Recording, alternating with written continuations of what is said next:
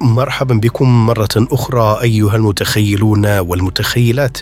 هذا هو بودكاست أعنة حيث أعنة خيالنا مطلقة.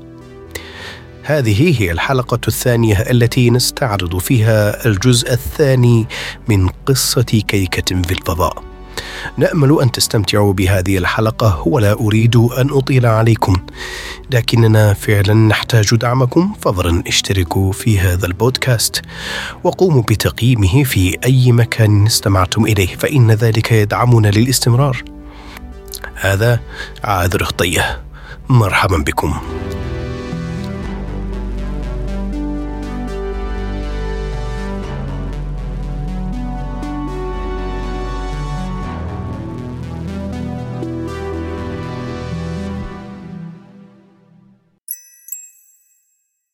تحذير. المحتوى في الحلقات قد يشكل للبعض تحديا عاطفيا وفكريا وقد تحتوي الحلقات على محتوى مزعج بما في ذلك على سبيل المثال للحصر العنف أو الدماء أو المواقف المخيفة. تقدم على مسؤوليتك. بودكاست أعنة. الحلقة الثانية كيكة في الفضاء. الجزء الثاني تأليف عذر خطية. لا تفتحي عينيك. لا تفتحي عينيك لا تفتحي عيناك. لا تعلم كاملة كبر من الوقت منذ فقدت الوعي. لكنها الآن تسمع هذه الكلمات. وقليلا قليلا يعود لها وعيها. فتعلم أن الذي يحدثها هو دنيا الذي يكرر بشكل آلي. كابتن أغلقي عينيك لدينا تهريب. أحتاج إذابة الرغوة. تحاول أن تجيبه كاملة وجسدها محشور على الباب تحيط بها الحشوة التي أصبحت صلبة الآن. لا صوت لها. فتعيد تحريك شفتيها وتضغط الهواء ليدفع ما علق بحلقها من الصياح السابق وتغلق عينيها بقوة. وبكلمات مكتومة تخرج بصعوبة تقول كاملة مستجيبة لأمر دنيا أخلقتهما. فينفث دنيا سائل الإذابة في مركب النجاة فتذوب تلك الرغوة كقطع ثلج سكب عليه ماء ساخن. مع إزالة ضغط الرغوة عن جسدها تعوم للخلف كاملة.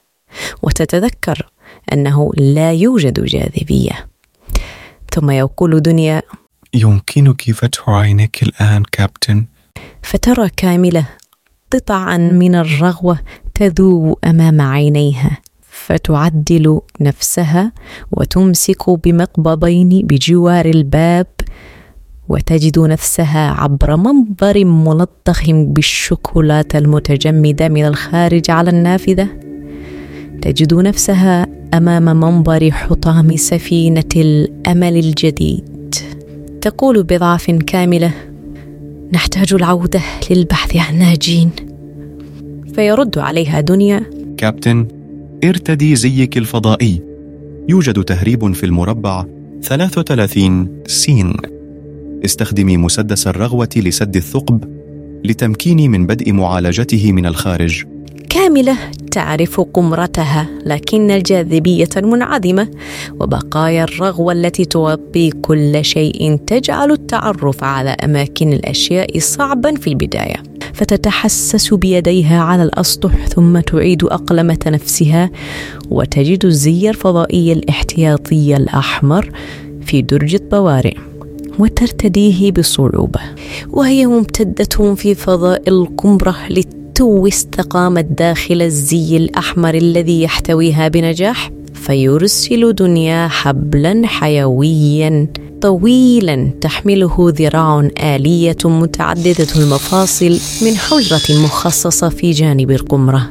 الحبل الحيوي المعدني المرن له رأس فيه العديد من الإبر المرنة الحادة الطويلة التي تنبض بالسوائل.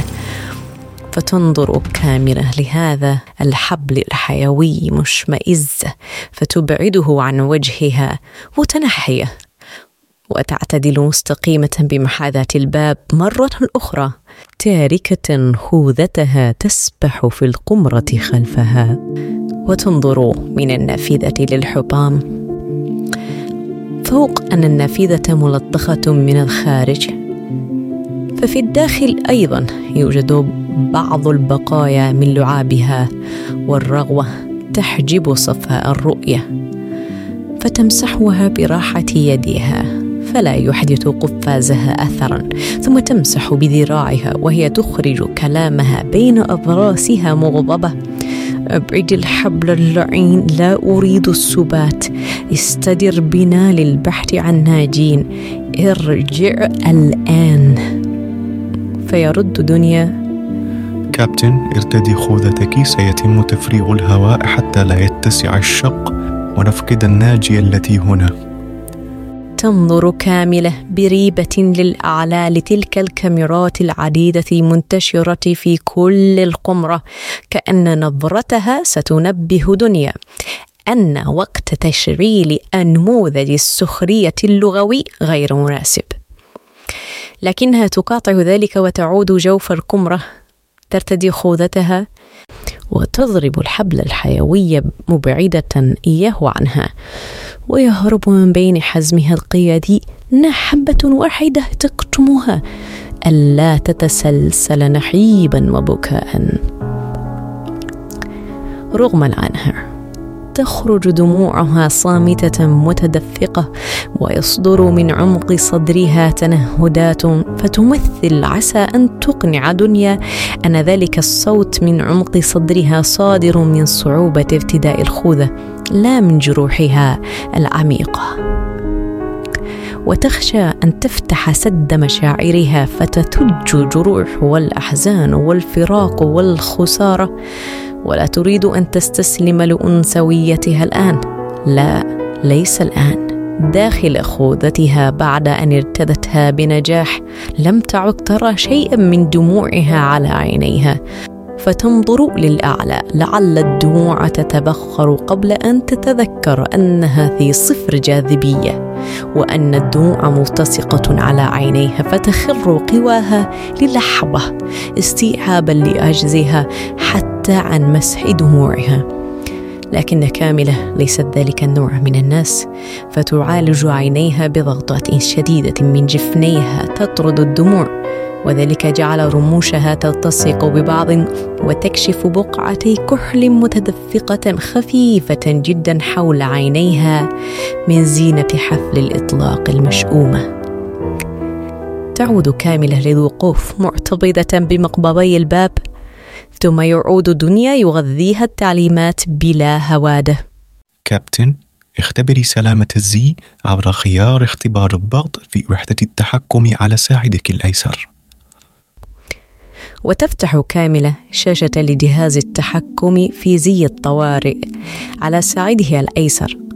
تفحط كاملة اختبار الضغط الداخلي. فيتذبذب زيها آليا فتجفل وتظهر رسالة تحذير على ساعدها. تقول بانتظار تركيب مصدر الهواء. فتقول لدنيا مطلوب توصيل مصدر هواء فيرد دنيا هنالك أنبوب للأكسجين في درج الطوارئ كابتن.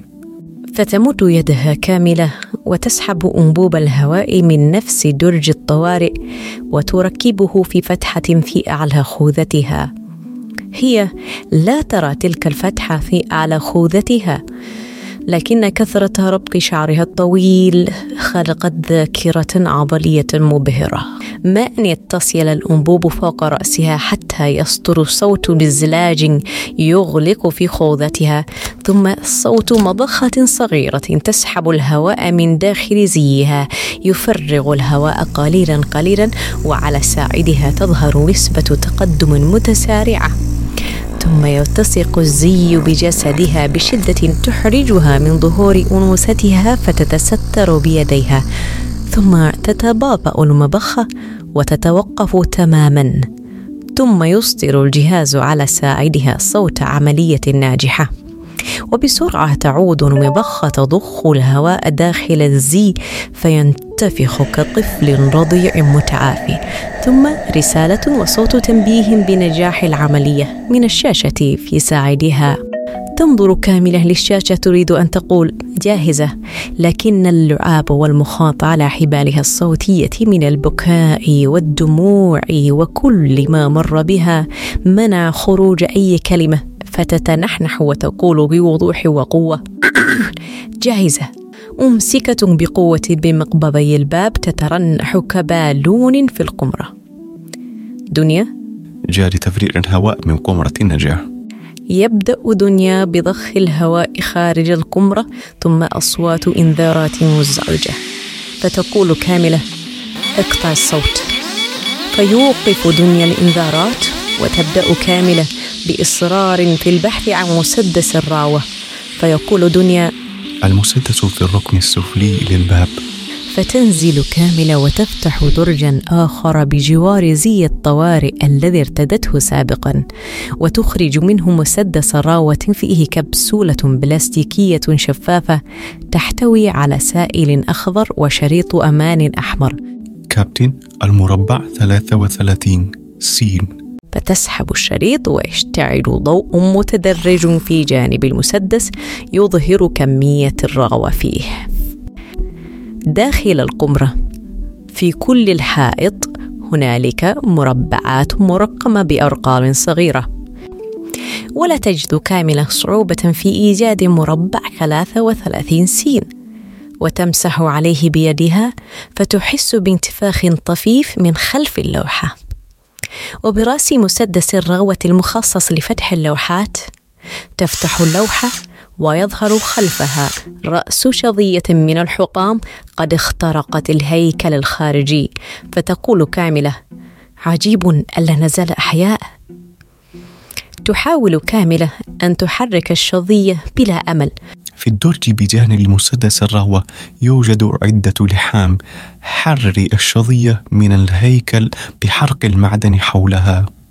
تعود كاملة للدرج بجوار الباب لتبحث عن أداة اللحام وعندما تشاهدها ينسحب الدم من وجهها وتشعر بتنميل في جبهتها وخديها وشفتيها إنها نفس الأداة التي كانت في يد شينكوب. مبهوتة فقدت التحكم في وجهها. ثم تتجه ناحية المربع وتقول دنيا؟ نعم كابتن. تأخذ كاملة أداة اللحام وتعود للشظية تحاول إحداث شق بجانبها لتحريرها. وقبل أن تبدأ اللحام يقول دنيا؟ كابتن فاعلي حماية عينيك بزر في الجانب الأيسر للخوذة. تتخبط يدها قليلا ثم تجد الزر فتفعل كامل قبقة الوقاية على عينيها فتصبح الزجاجة الأمامية للخوذة غامقة مع كل صعقة لحام وتعود شفافة آليا بسرعة حتى تمكنها من مراقبة عملها. تحاول كاملة تحريك الشظية لكن الشظية لا تزال ثابتة فتكمل حرق الصهريج الخارجي الملاصق للشظية لتسهيل خروجها. على جبين كاملة بضع قطرات من العرق وهي تعض على طرف شفتها السفلى بتركيز دقيق ثم تتوقف وتقول كاملة في خاطرة ملهمة دنيا أم خلل الذي أصاب وحدات السبات؟ فيجيب دنيا كابتن قمت برفع التقرير عن الخلل البرمجي الميكانيكي الذي حدث بأنه نتيجة فقد الأقفال القدرة على إعادة الفتح فتعود كاملة للعمل على تحرير الشظية وتطرقها بقعر أداة اللحام ولكن الشظية لا تزال ثابتة لا تتحرك. فتعود للحام وتقول مرتفعا صوتها بسبب الطرق على الشظية فتخرج كلماتها بعضها مرتفع أكثر من اللازم بشكل متقطع مع كل ضربة. نعم لكن ما مدى أن يكون؟ ذلك عملا تخريبيا من شينكو يرد دنيا بعد صمت بسيط للمعالجة. ليس لدي نماذج معالجية لسيناريوهات الحرب. فعندما تم تنصيبي على السفينة كانت الرغبة واضحة في عدم تكرار أخطاء البشر القاتلة. لذلك كابتن لا أستطيع الإجابة. تكز كاملة الشظية بأداة اللحام بقوة فتتحرر الشظية وتبتعد عن قمرة النجاة تسبح في الفضاء وتشاهد من تلك الفتحة الصغيرة التي خلفتها الشظية الفضاء الصافي. ثم ترى ذراعا مبتورة متجمدة داخل زي فضائي تعوم في الفضاء فتنخفش كاملة في مكانها كأنها تتفادى طلقة. وبأسلوب هادئ لا يعكس عجالة ما يطلبه دنيا. يقول كابتن قومي بضخ الرغبة حول الشق. فتقوم مترددة وتصد بصرها عن رؤية ما وراء الشق وتضخ الرغوة وتقول كاملة دعني أعيد السؤال. هل فقدان بيانات فتح الأقفال أمر مشترك بين كل قمر النجاة أو أن لكل قمرة نجاة قفل مستقل برمجيا وميكانيكيا؟ فيرد دنيا. لكل قمرة نجاة قفل مستقل. كاملة. لكن لماذا أنا؟ لماذا لم يخرب قفلي أنا؟ دنيا. كابتن أوامر الشينكو لوحدها لا يمكنها التحكم في شيء حيوي في السفينة. تمر صعقة الحقيقة أن شينكو كان يحتاج صلاحيات كاملة لعمله التخريبي ككهرباء في عمود كاملة الفقر. وتقول هل سلمته الأمل على طبق من ذهب؟ لقد قتلته أنا. ويقول دنيا أحتاج ست ساعات لإغلاق الفتحة من الخارج بشكل آمن. الآن كابتن. تترك كاملة نفسها تطفو في القمرة وتراقب الحبل الحيوي في الذراع المعدنية وتقول قلت لك لا سنعود ونبحث عن ناجين. ويقول دنيا كابتن. المسوحات تظهر صفر أشكال حياتية من الطاقم الأساسي والاحتياطي. فتبترم كامنة كالمقروصة ناحية الباب وتنظر من النافذة للحطام يبتعد وتقول أنت مخطئ حتما. ربما يغطي بعضهم الحطام. استدر الآن. فيرد عليها دنيا بهدوء ذكري لا يوازي حدة مشاعرها ويقول لهذه القمرة أدوات مسح كونية تمكننا من التقاط أشكال الحياة من مسافة ثمانية ألاف كيلومتر.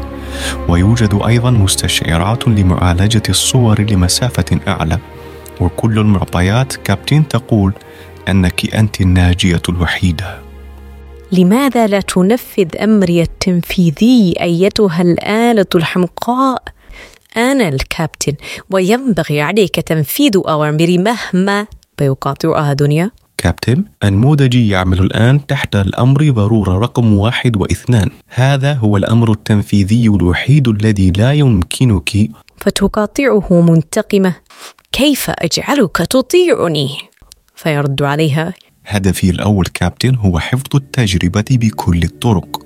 لا يمكنني حفظ التجربة بدون وجودك كباحثة رئيسية وكل أمر يخالف حفظك أنت لا يمكنني تنفيذه. تضرب بعنف على صدرها كاملة غاضبة تكلم تلك الكاميرات تعتبرها أعينا لدنيا في الأعلى وتقول أنا هنا. حية أرزق وتم إطلاق الكبسولة الحيوية. مبروك نجحت في مهمتك. يمكنك الآن التوقف عن الوصاية علي وتنفيذ أوامري. وبهدوء محبط يزيد من غضب كاملة يقول دنيا كابتن تنتهي مهمتي بنزولك على سطح الأرض الجديدة بنسبة سلامة مقبولة في بيئة صالحة للعيش. تنظر حولها كامله محبطة فتتكور على نفسها وتقول أو أكون حبيستك في هذا التابوت. ثم تعود كامدة لعزمها القيادي بلمعة فكرة في عينيها وتقول أنت قلت صفر أشكال حياتية من الطاقم. فيرد دنيا نعم كابتن. فتقول كاملة بإلهام صهاريج الترميد أ- المهاجرين ماذا عنها؟ فيقول دنيا. الصهريج ألف وباء فيهما أضرار بليغة والصهريج جيم لا يمكنني تقدير ضرره من هنا. تقول كاملة مستعجلة. اسمع ما الذي يمكنك بدون الإخلال بالضرورة واحد أو اثنان؟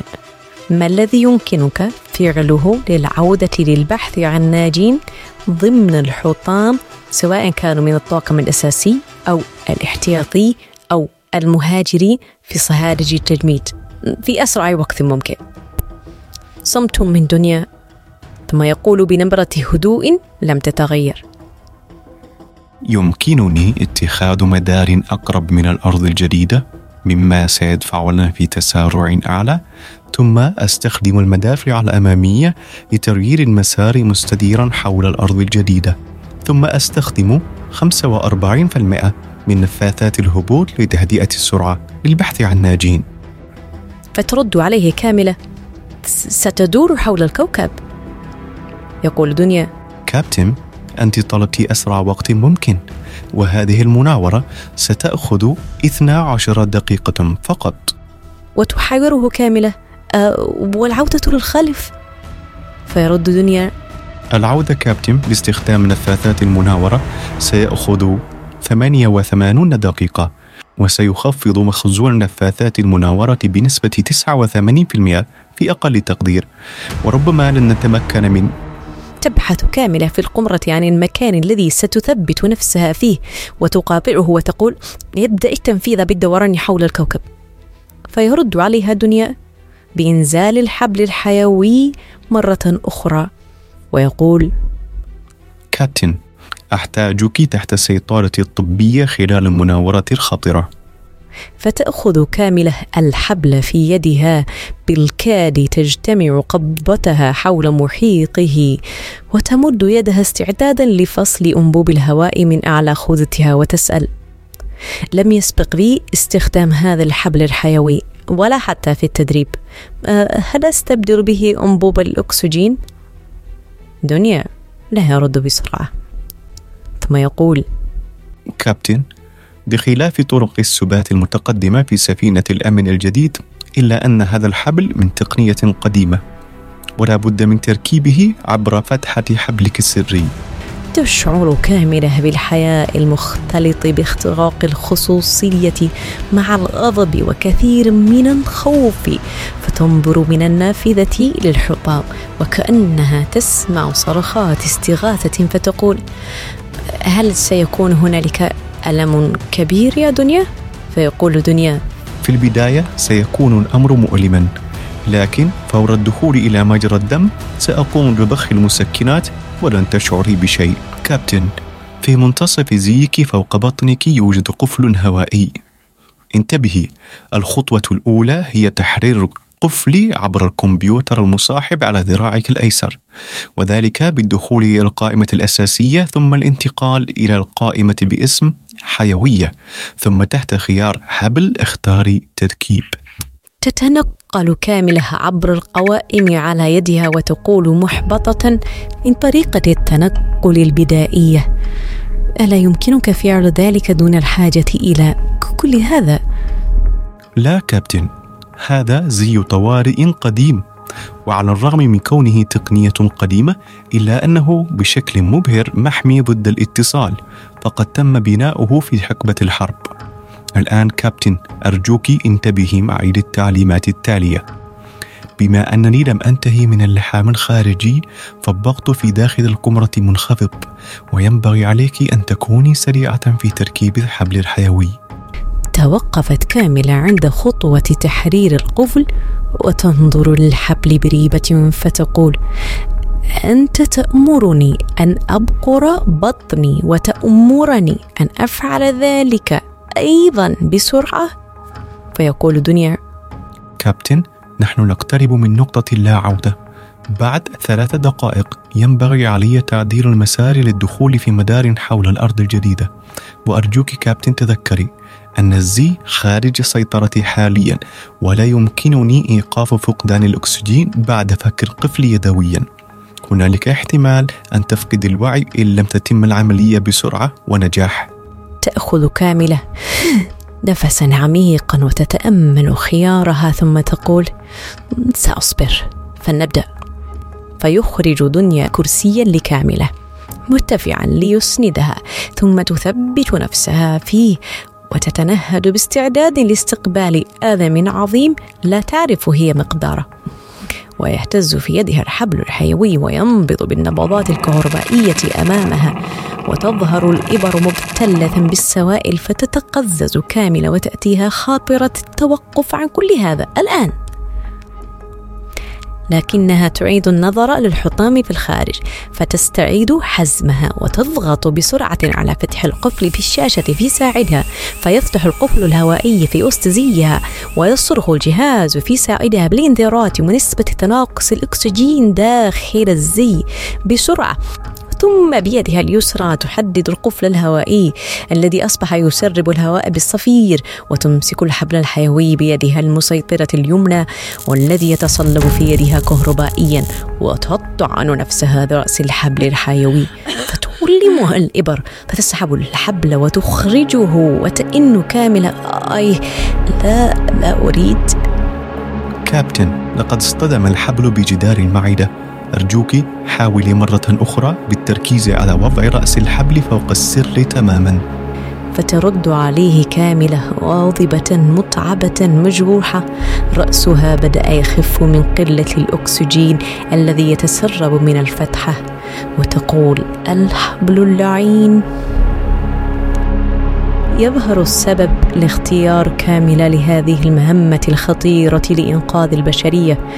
عندما تعود بإصرار للمحاوله ونفسها ضيق وعلى الرغم من أن زجاج خوذتها مقاوم للبخار إلا أنه لا يستطيع احتواء نفسها القوي الحار عليه فيتكون بعض البخار على أطراف رؤيتها من تنفسها العميق.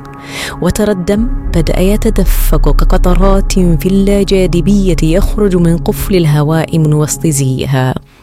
ثم بعنف تقوس نفسها للخلف وتطعن نفسها بصرخة آملة أن يصيب الحبل هدفه فيفعل لكن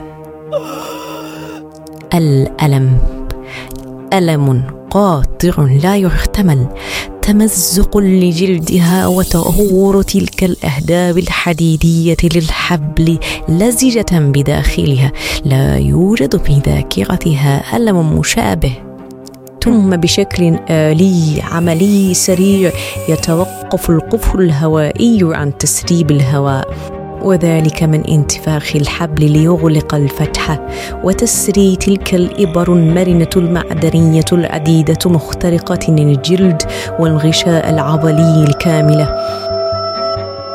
ثم يعود لكاملة الإحساس بعد الصدمة الأولى فتحس بالألم وتتكور على نفسها وتصرخ بملء رئتيها صرخات مكتومة داخل خوذتها.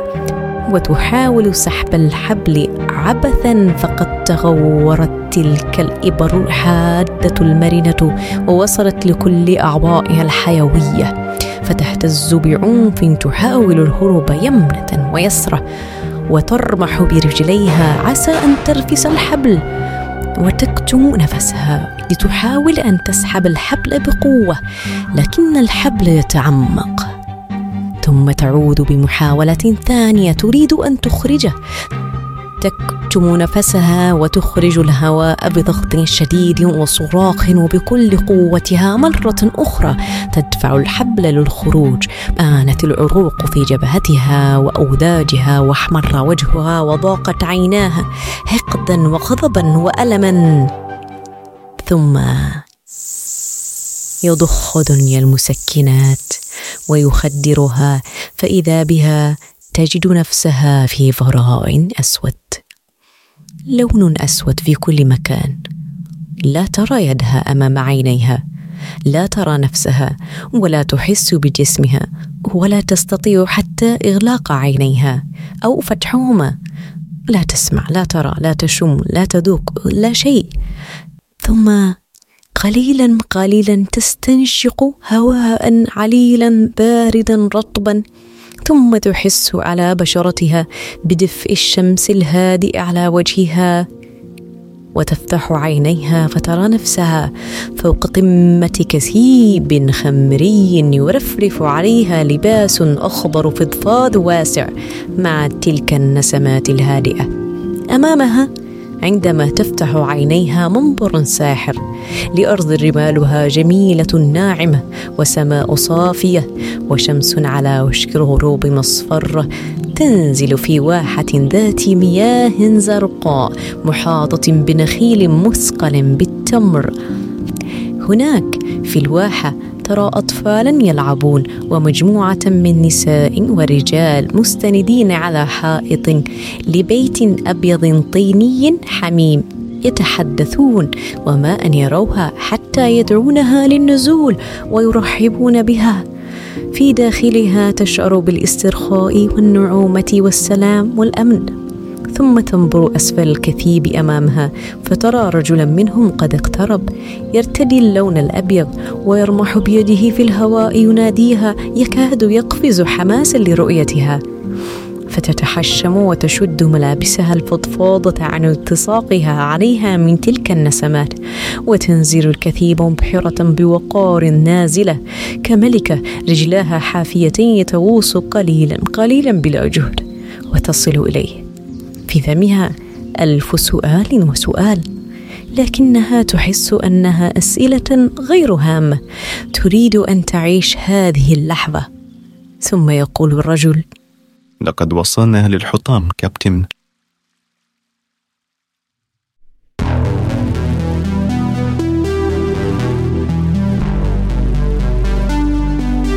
شكرا لكم أعزتي المستمعين للاستماع لهذه الحلقة. للقصة بقية والرحلة لم تنتهي.